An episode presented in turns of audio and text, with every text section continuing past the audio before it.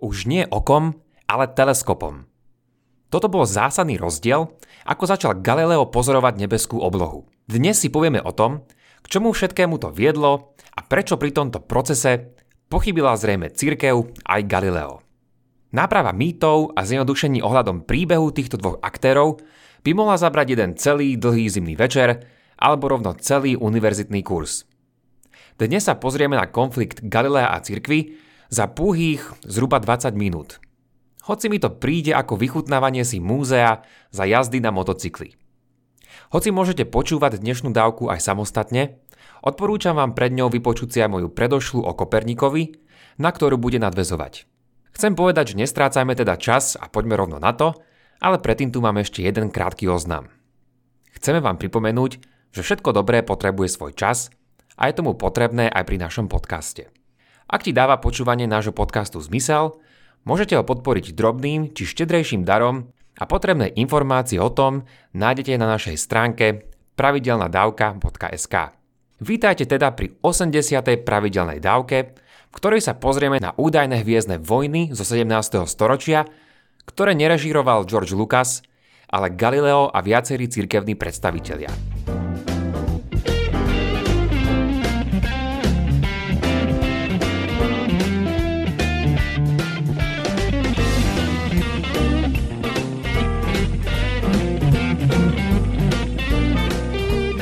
Minule sme si povedali o Kopernikovi a jeho diele De Revolutionibus, vydané v roku 1543. Spomenul som pri tom, že katolícka cirkev ako celok nemala s Kopernikom žiadny problém a proti nemu nijak nezakročila. Až kým na scénu neprišiel, a myslím, že už viete kto, lebo o ňom je táto dávka. Čo také teda Galileo spravil? Už asi každý počul, že mal nejaké tie vážne problémy s cirkvou. V prvom rade je dôležité si uvedomiť, že tieto spory nesúviseli len s jednou jedinou udalosťou, ale sú súčasťou dvoch rozličných období. To prvé zahrania obdobie v rokoch 1613 až 16 a druhé o mnoho rokov neskôr, v rokoch 1632 až 33. Tomuto bude zodpovedať aj štruktúra dnešnej dávky. Uvediem vás najprv do historického kontextu a potom sa pozrieme postupne na prvú a druhú fázu týchto sporov. Galileo bol centrálnou postavou vznikajúcej vedeckej revolúcie a z veľkej časti je to práve on, kto stal na počiatku mechanizácie a matematizácie nášho sveta. Čoskoro potom, čo v roku 1609 namieril čerstvo vynájdený teleskop na nebeskú oblohu, začal byť nespokojný s dovtedy prevládajúcim aristotelovským pohľadom na štruktúru nebies. Minule sme si tento aristotelovský systém vysvetlili a povedali, že vďaka niektorým nebeským úkazom na konci 16. storočia začal byť spochybňovaný. Keď Galileo namieril svoj teleskop na oblohu, myslel si, že našiel dôkazy, vďaka ktorým môžeme starý geocentrický systém pochovať a nastoliť tak stále odmietaný Kopernikov heliocentrizmus. Čo teda také Galileo cez svoj teleskop uvidel a aký význam mali tieto pozorovania? Uvidel, že nebesia sú iné, ako sme si mysleli. Okrem iných sú to tieto hlavné zistenia. Mesiac nie je dokonalé guľové teleso, ale má pohoria či krátery. Prišiel na to, že Venúša prechádza cez svoje fázy, podobne ako náš mesiac. A objavil, že Jupiter má mesiace a Slnko škvrny. Všetky tieto objavy ukázali na to, že nebesa nie sú dokonalé tak, ako tomu ľudia verili od staroveku.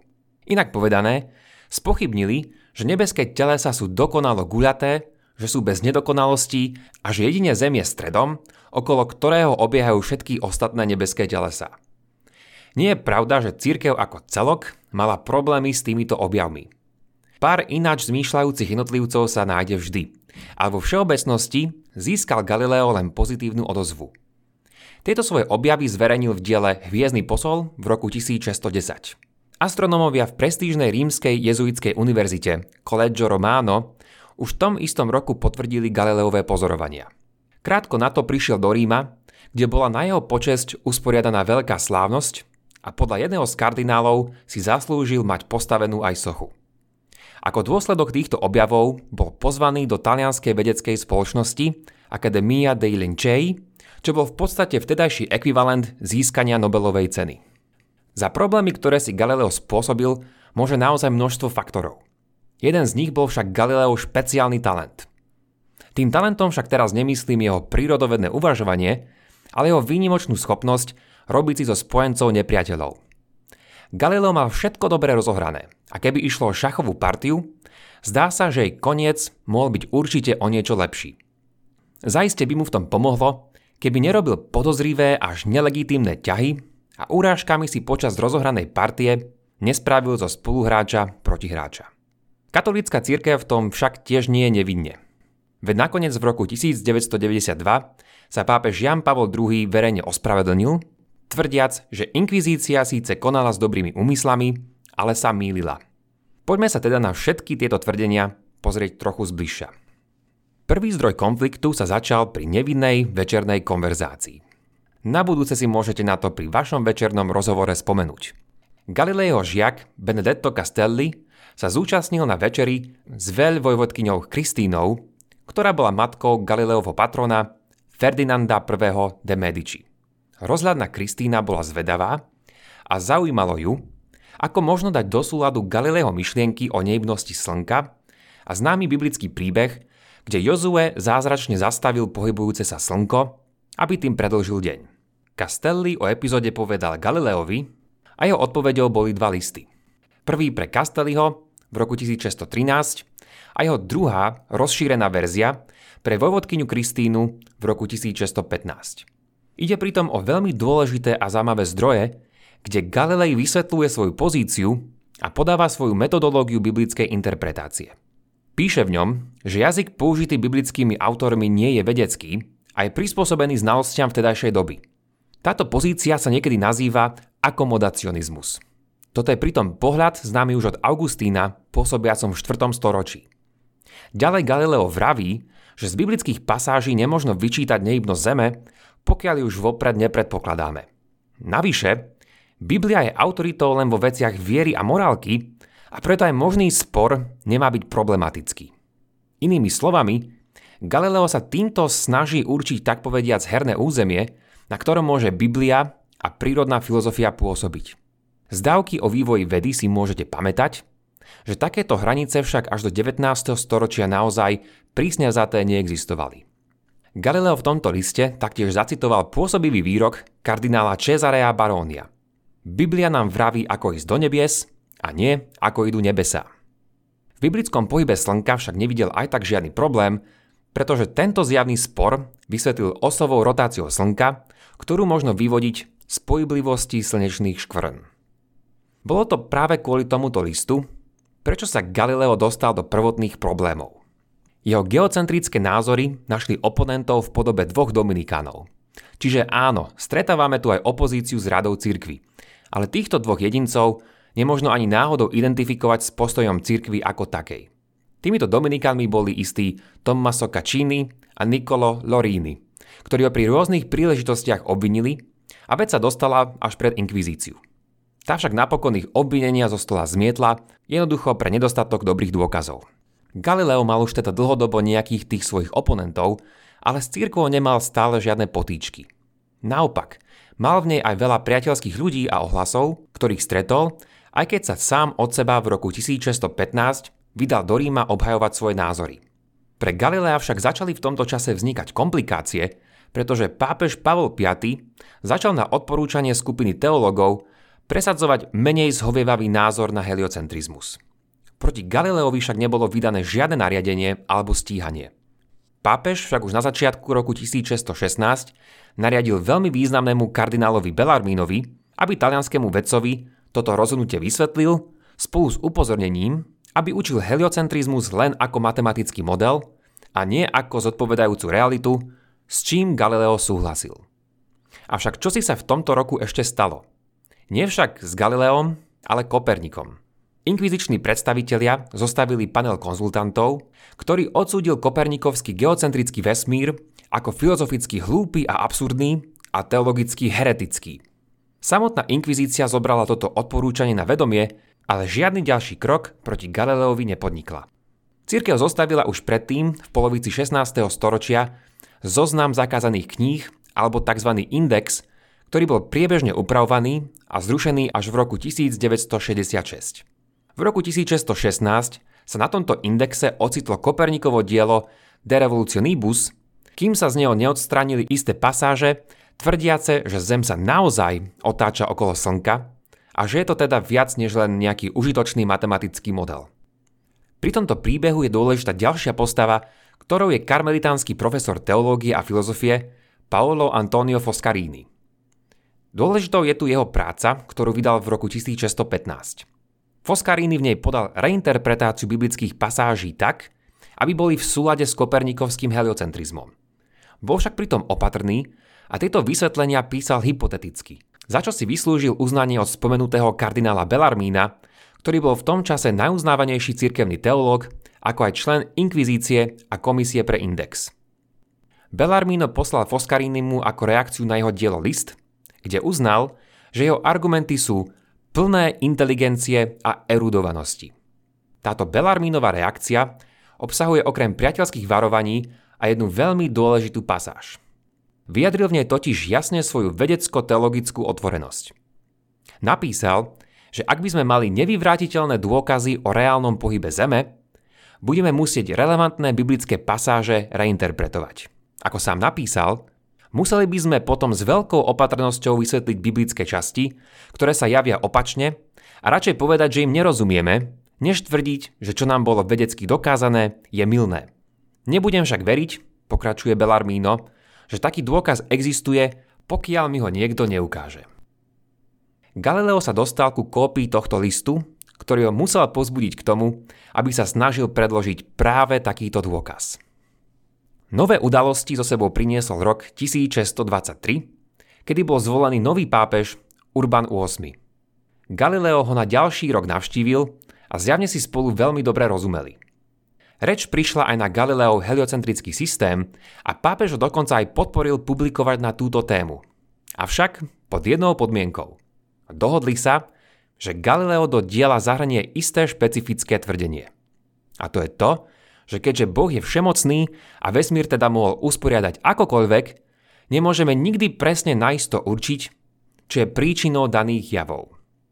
Galileo tak spravil, ale jeho spôsob bol nedomyslený, provokatívny a povedzme to na rovinu, hlúpy. Dané dielo vyšlo nakoniec v roku 1632 pod názvom Dialóg o dvoch hlavných svetových systémoch. Galileo vložil pápežové slova jednak až úplne na záver, nechal ich vyznieť s tónom sarkazmu a ešte k tomu postavou nazvanou Simplicio, čo môže niesť aj význam naivného človeka, respektíve prostáčika. Keby mal Urban VIII ľahšie obdobie, kto vie, možno by sa to Galileovi nejako prepieklo. Pápež bol však momentálne pod paľbou z viacerých strán a teraz mu jeho dovtedajší priateľ Galileo zasadil podpásový úder, keďže ho prirovnal k hlupákovi. Cítil sa zradený a chladnému Galileovi tak začalo riadne prihárať. Galileo bol tak predvolaný pred inkvizičný súd. Šlo v ňom však o to, či Galileo porušil dohodu s Bellarmínom z roku 1616, podľa ktorej nemal verejne diskutovať heliocentrizmus. Prísne vzaté, na súde sa nebavili o tom, či heliocentrizmus je pravdivý alebo nie, ale len či porušil danú dohodu.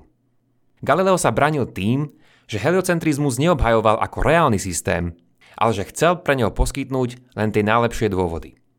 Inkvizícia pritom navrhla Galileovi kompromis, ktorým by sa mohla táto celá záležitosť skončiť. Lenže pápež sa rozhodol Galilea zatknúť, vypočúvať a žiadať pre neho prísnejší trest. To sa stalo v roku 1633. Galileovi preto určite nepomohlo, že k tomuto došlo počas nábožensko-politickej 30-ročnej vojny, keď mal Urban kopu iných problémov. O rozdelenej cirkvi svedčí aj to, že 3 z 10 inkvizičných kardinálov záverečný rozsudok nepodpísali, pričom jeden z nich bol pápežov synovec. Každopádne, Galileo bol nakoniec obvinený z tzv. Vážneho podozrenia z herézy, ale formálnym heretikom, čo je to najhoršie obvinenie, sa nikdy nestal. Nakoniec však, keď mal 70 rokov, musel klačiac v Ríme oľutovať svoju heliocentrickú pozíciu a vzdať sa jej šírenia. Vraví sa, že na konci ešte dodal svoj známy výrok a predsa sa hýbe. Avšak ide len o nehistorickú tradíciu. Galileo však nebol nikdy mučený a ani väznený. Kde však pri tomto všetkom spravili súdruhovia chybu. Galileova najväčšia chyba bola zrejme tá, že mu chýbala väčšia intelektuálna skromnosť. Tá sa prejavovala viacerými spôsobmi. Napríklad aroganciou, tvrdohlavosťou či odmietaním iných vedeckých možností. Galileo si napríklad myslel, že pre pohyb Zeme má skvelé vysvetlenie, ktorým mal byť príliv a odliv, čo je fyzikálne úplne nesprávne vysvetlenie. To je však, myslím si, tá najhlavnejšia vec. Spomenuli sme už, že Galileo sa domnieval, že svojimi objavmi prišiel na to, že geocentrický vesmír je mylný a že svojim teleskopom našiel presvedčivé dôkazy pre heliocentrizmus. Avšak ten problém je ten, že ide o falošnú dichotómiu, teda falošné dve možnosti. Prečo nám Galileo ponúka na výber len dve pozície? Čak je tu ešte minimálne nejaká tretia cesta. A tá tu veru bola, ale Galileo ju úplne ignoroval. Touto možnosťou bol systém dánskeho astronóma Tycha de Braheho, ktorý zostavil na konci 16. storočia. V ňom je Zem v strede vesmíru, kde Slnko a Mesiac síce obiehajú okolo Zeme, ale všetky ostatné planéty už okolo Slnka. Preto sa tento systém nazýva aj geoheliocentrický. V Galileo dobe začal byť práve tento systém preferovaný u mnohých astronómov, vrátane tých jezuitských. Dôvod, prečo to spomíname, je, že tento systém bol vtedy pozorovaniami nerozlíšiteľný od Koperníkovho heliocentrického modelu a mal tú výhodu, že nemusel vysvetľovať, prečo vôbec necítime, nevidíme a nijak inak nevnímame údajný zemský pohyb. Galileo sa však tomuto Braheho geoheliocentrizmu úplne vyhol. Veď nakoniec pripomeňme si názov jeho diela z roku 1632.